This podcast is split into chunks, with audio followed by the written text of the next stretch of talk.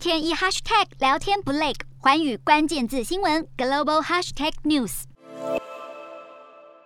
欧盟日前声明立场坚决，与乌克兰同阵线，并想要扩大对俄罗斯实施能源制裁。欧盟积极想要获得成员国同意对俄罗斯实施进一步能源制裁，不过却遭到匈牙利反对，因为匈牙利对俄罗斯原油是相当的依赖。为此，欧盟主席范德赖恩亲自在九号前往布达佩斯与匈牙利总理奥班会谈。然而会后双方还是没能达成协议。不过范德赖恩表示有取得一些进展，只是需要更多的努力。不只是欧盟，美国也是相当积极的在支援乌克兰。美国总统拜登九号签署一项简化美国对乌克兰和其他东欧盟国的军事援助法案。这个二零二二乌克兰民主国防租借法案将会放宽美国武器以及其他物品的借贷要求，能协助乌克兰在这场战争中更简便、迅速地获得抗争所需要的工具。同时，美国也将对俄罗斯实施新一波的制裁。俄国国营能源巨头天然气工业公司 Gazprom 旗下天然气工业银行 Gazprom Bank